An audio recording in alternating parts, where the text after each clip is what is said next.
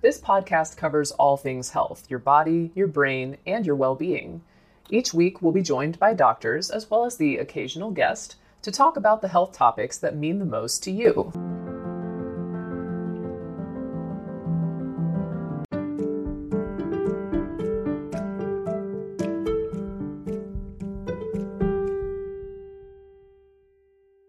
Today, we're going to talk about the history. We've talked about uh, functional medicine in general. Okay? So this week, we're doing history. I'm walking you through this week by week. Eventually, we're going to get to treatment. It's probably going to be like a month or two out before we get to that. And I'm just going to walk you through functional medicine as it should be classically. And, uh, and this should answer a lot of your questions. Maybe some of you will pick things up along the way that you will use that um, that'll help you. And I, I'm, I'm totally good with that. I think half the country has chronic pain right now, so I don't think there's enough doctors to fix everybody. So, so history is so important. Now, I come from a time before there was M R Is, before there was CAT scans. I come from a time before, uh, um, you know, there was nerve conduction velocity tests, and and I come from a time before the what I call the dark ages of diagnosis, when we suddenly got chronic pain started to become a problem.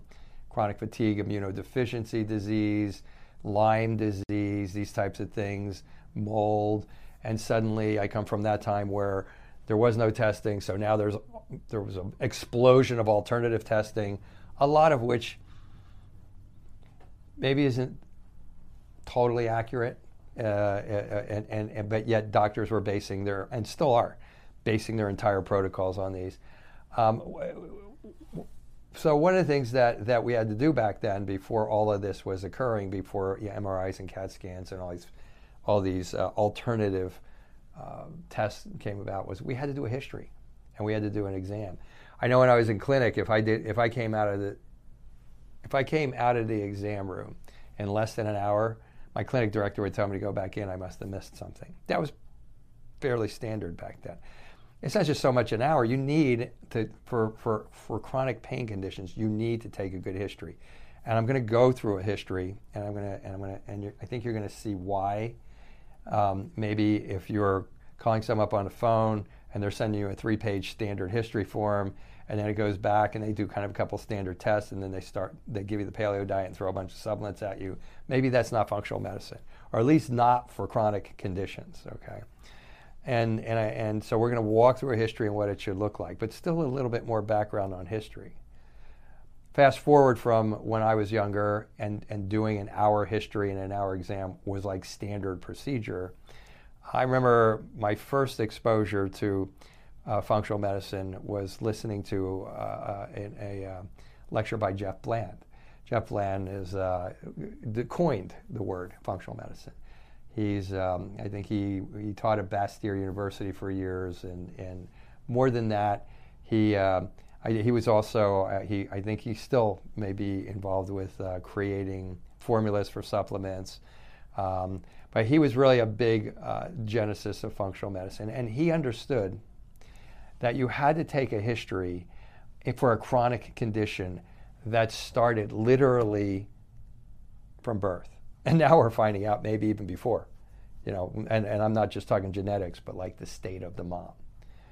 And so, so they, and I think they still have, there's a couple of different uh, lines of functional medicine.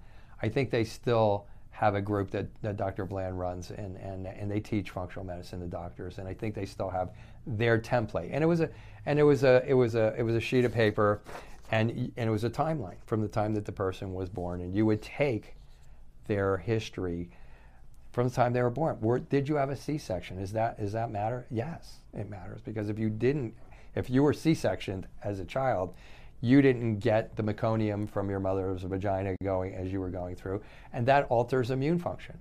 And we and we now know it. Was your mother was your mother stressed when uh, when when when you were born during the period of time that she carried you? Oh my God, she was going through it. Well, we now know stress hormones can cross the placenta. And that person who has anxiety and panic attacks, literally since they were born, the mother says they've been that way since they were born, it may actually go back that far to the fact that, that there are that there were stress enzymes coming from all the way back that far. And Doctor Bland uh, put th- was the first one I saw that put this together. And and then you would look every step along the way. You would take uh, the you would take the particularly pertinent information from every step along the way, and you would put it on this template, this chart, and then you would use that to compare to the person's present-day symptoms and problems, and you would start to use that to make a diagnosis. I got news for you. I mean, this is the way we used to have to do when I was kids. When we were young, when we were young doctors, you had to figure it out from an exam and a history, and you had to come up with three differential diagnoses that were probably going to be what was wrong with the person, and there was no backup. Well, I mean, we barely had x-rays at that point in time, but we didn't have M R Is, CAT scans, and all the other things I said. And I think we were better diagnosticians. In fact, I, I, I'm absolutely certain we were better diagnosticians than today's just divert to the test, whether it's an alternative test or whether it's a, a blood test or whether it's an M R I or a CAT scan that's telling you you're normal. There's this, you walk in, it's eight minutes, you know, it's ten minutes, you can't get a good history, you divert to the test, you, you treat what the test says. That's not the way you do functional medicine. It wasn't the way we used to do standard medicine. So let me let me kind of use my case, okay? Most of you have watched, I, I was found out last week how many people watch these things. I was like in shock. So thank you for watching. And I try to bring real content to you, and here's real content. I'll give you my case, okay? Uh, I, it's, most of you who've watched this know I have a lot of these issues, so I'm, I'm just going to share this with you. I'm just going to give you the Cliff Notes version, okay? So basically, um, you know, I, I was born to a very stressful mom. Mm. That may have, or may not have had uh, any issues. I, I do remember being stressed from the time I was a young man. I had uh, I had my first gut surgery when I was five weeks old, and so I had a pyloric stenosis, and I had a gut surgery to open that up. So in other words, food wasn't going through me. Is that important? Uh, you had, you know, you had your gut opened up. Now the food's going through you. Well, here's the problem with that. We now know that w- once you cut somebody's intestines, you probably have a permanent leaky gut. If you're taking a history for a chronic pain patient, knowing if they have a leaky gut and ultimately food sensitivities is very important to know. And knowing that maybe they've had it their whole life is important to know. Fast forward, I'm a very, very nervous young man.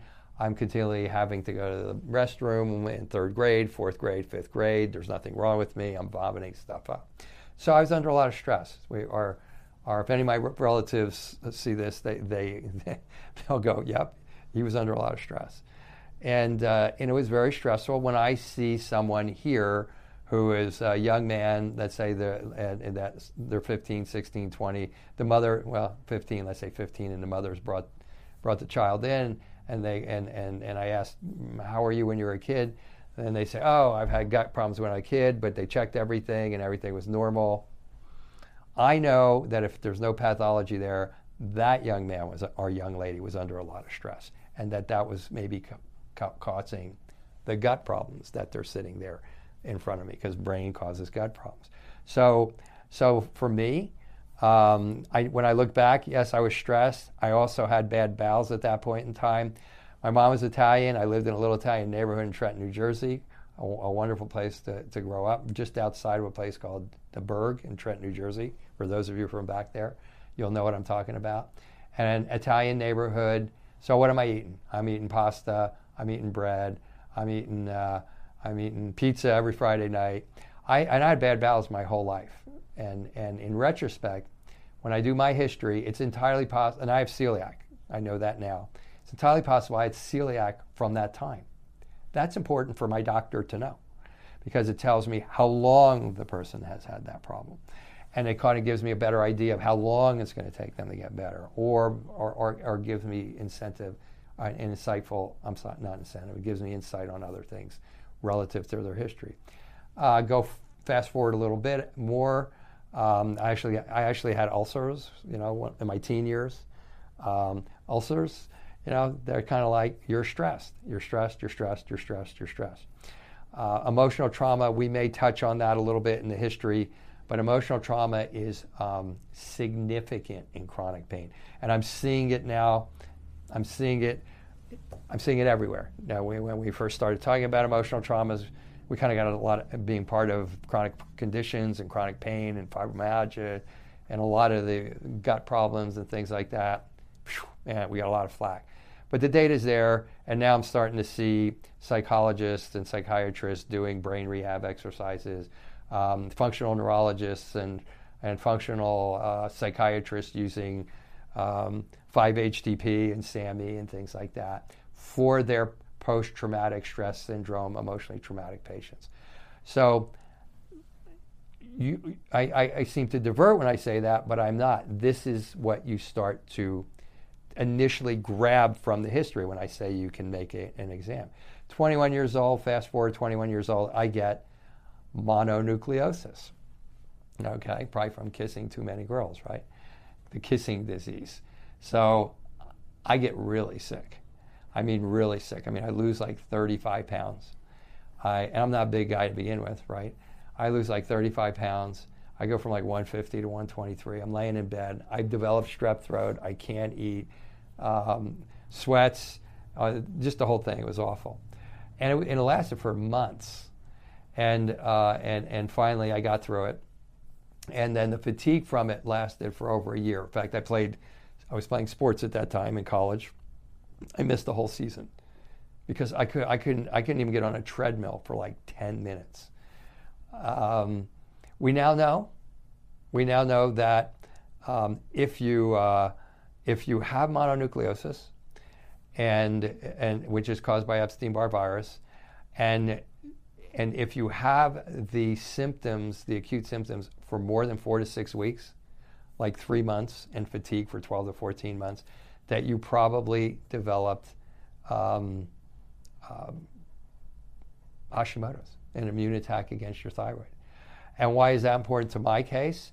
Years and years and years and years and years later, I, de- I developed more Hashimoto. I developed a more severe uh, type of Hashimoto's, and and it goes all the and it goes all the way back to that point when I was twenty-one, and I'm going to hit that in a minute. So so fast forward from there, all of a sudden I'm, I, I I get better. But I'm a little fatigued, and I start fighting my weight. I'm figuring, well, I'm twenty-two now, so this must be old age. I have to fight my weight. So I get through that, you know, and, and, that, and we go on with that for the next years, and, and then poor diet and, and stress and all that type of stuff. And then and then I get to almost fifty, and and I and I'm, I I go through a stressful event in life. I end up getting um, I end up getting uh, uh, pneumonia, and the next thing you know, that triggered what ultimately be, was full-blown Hashimoto's, full-blown celiac, um, fatigue, chronic fatigue. Uh, I, I started to get eczema and seborrheic dermatitis at that point in time. Anyways, fibromyalgia, sensitivity. I used to tell my wife, every fiber of my being hurts when I try to get out of bed. And then some small fiber neuropathy. Um, I've also had along the way, for my history, okay, I've also had a lot of concussions, all right? And so from sports and a couple of car accidents and stuff like that. So so now let's say I'm fifty-one years old, fifty or fifty-nine or forty-nine, somewhere around there. And let's say I, now I show up in the doctor's office. And, and they go like, what's going on? And I, and I, and I, and I, this is what happened, same thing. You know, I, I, I said, well, you know, I, I'm sick, I... I, uh, I'm, I'm tired, I, I'm, I can't get out of bed, I hurt everywhere, I've got all this stuff happening, I'm starting to put on weight, I don't know. And the doctor tells me after, you know, five minutes of giving me one little sheet, that I says, you're depressed, here, take this thing, take this depression thing. That's kind of how it still is in a, in a lot of ways. And, and in, in a lot of functional medicine practices, it's, it's expanded. But the reality is, is, is that that whole past history, I could literally look at that history today in a patient coming in here and almost tell them what's wrong with them, okay? Because my Epstein-Barr virus, that probably was what exploded to cause my particular Hashimoto's, and there's other things that cause it, okay? Probably started back when I was twenty-one. It's probably the reason that I couldn't lose the weight. It's probably the reason that I that it went up and down, that I had to struggle with it, that I was always more tired than I thought I should be. The ulcers, you go back, you look at the history there. I had ulcers. Clearly, I've had stress my whole life. There was emotional trauma there that you can look at our videos on, on P T S D and chronic pain if you want to look those up. And, and now you can look back and see how that was there. You can go all the way back to, to my birth. And, and to this, today, if somebody came into me, and I do get these people, and they have anxiety and they have panic attacks, and I've been nervous my whole life, and, and I throw up before sports events, and no matter what I do, I says I can't get it under control. Maybe it actually came from their mom. Maybe there, there's actually stress hormones that cross the placenta. That actually helps you to be able to address that person's case.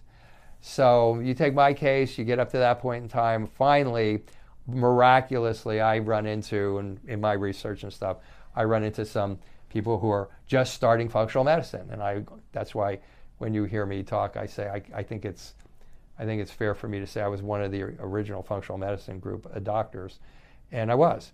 And this is the way that they taught it. They taught that you need to do the history and you need to do the exam. I was just at a recent functional medicine practitioner, a, a regional functional medicine seminar.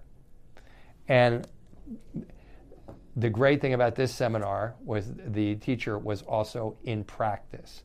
And he indicated to the whole group that was sitting there, and there's maybe fifty people sitting there, that uh, he does an exam that's three hours long, and a history and an exam. That's history and exam that's three hours long. There was a collective groan from the group, which leads me to believe that a lot of functional medicine practitioners maybe aren't delving into the cases the way that they should be, because it can, I just saw an ad yesterday in one of the papers. Here's my template for functional medicine. You can just do this, and in, and in twenty minutes, you can know what's wrong with the person, and you can get this computer program, and the computer program, you just put the blood panels in there, and the blood panels are gonna tell me what, what supplements to give them. You put them on this diet, and you can treat everything. Um, I can tell you from personal experience, you are looking for trouble treating people that way. And and and there are there some people that are going to get better doing that? Yes. But when you have when you have people when you have people coming into your practice and you're a functional medicine practitioner, eventually you start getting some very difficult cases, because patients are now not just starting to go, it, like people now are not just going to medical doctors before they come to us, but they're going to other alternative practitioners before they come to us. And the things that I'm talking to you about over this year are the things that are missing when that person comes to us and they've been to another functional medicine doctor, okay, who maybe didn't even take a history, maybe just said, oh, you have this, so let me give you these supplements. I practice functional medicine. So, so for me, the history was extremely important for, for the doctors that helped me to help understand myself, uh, and, and to, to figure out what was wrong with me, and to be able to start dealing with it and get to the point where now I'm sixty-six, I'm here, I'm doing this, um, and, and, and you know, I'm working pretty hard. And, I, and that, believe me, when this thing hit me back then, I couldn't work at all. I mean, I was flat down, I was in bed. Uh, for the first year, I couldn't get on a treadmill. History had a lot to do with helping them to say, you have, you have gluten sensitivity. We found out later I had celiac.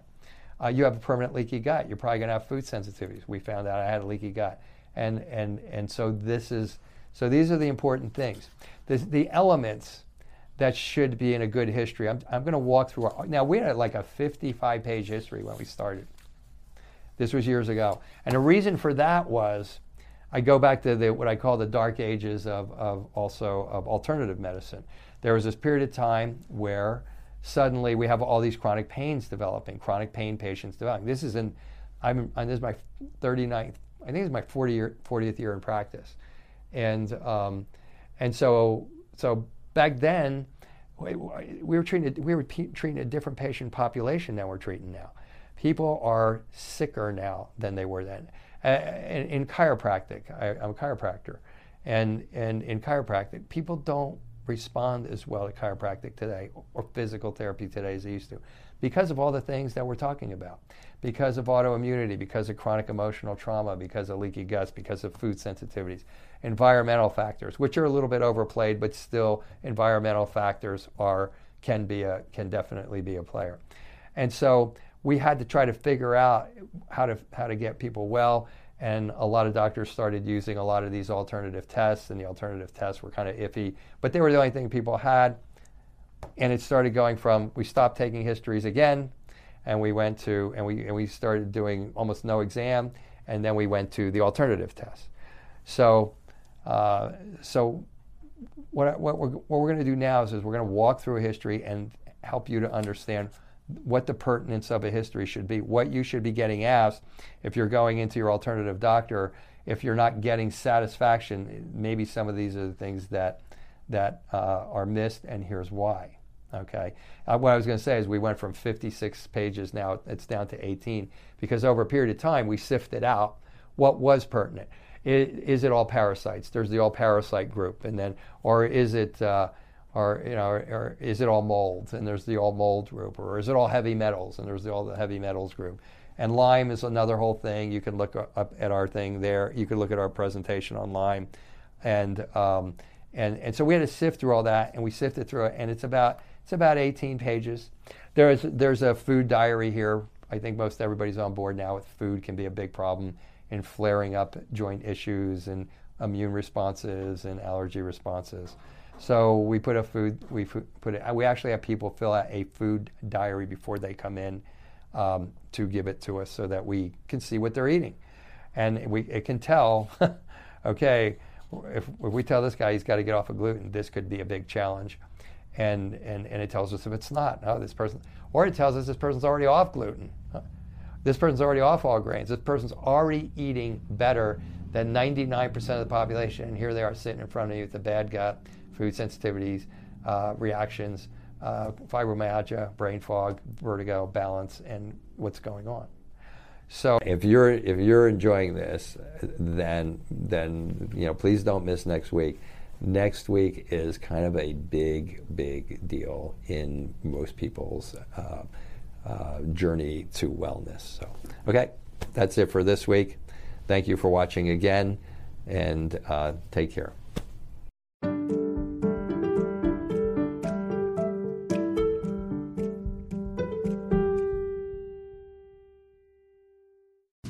This will conclude the episode. Thanks for tuning in. If you like what you hear, please leave a comment and subscribe. Thank you.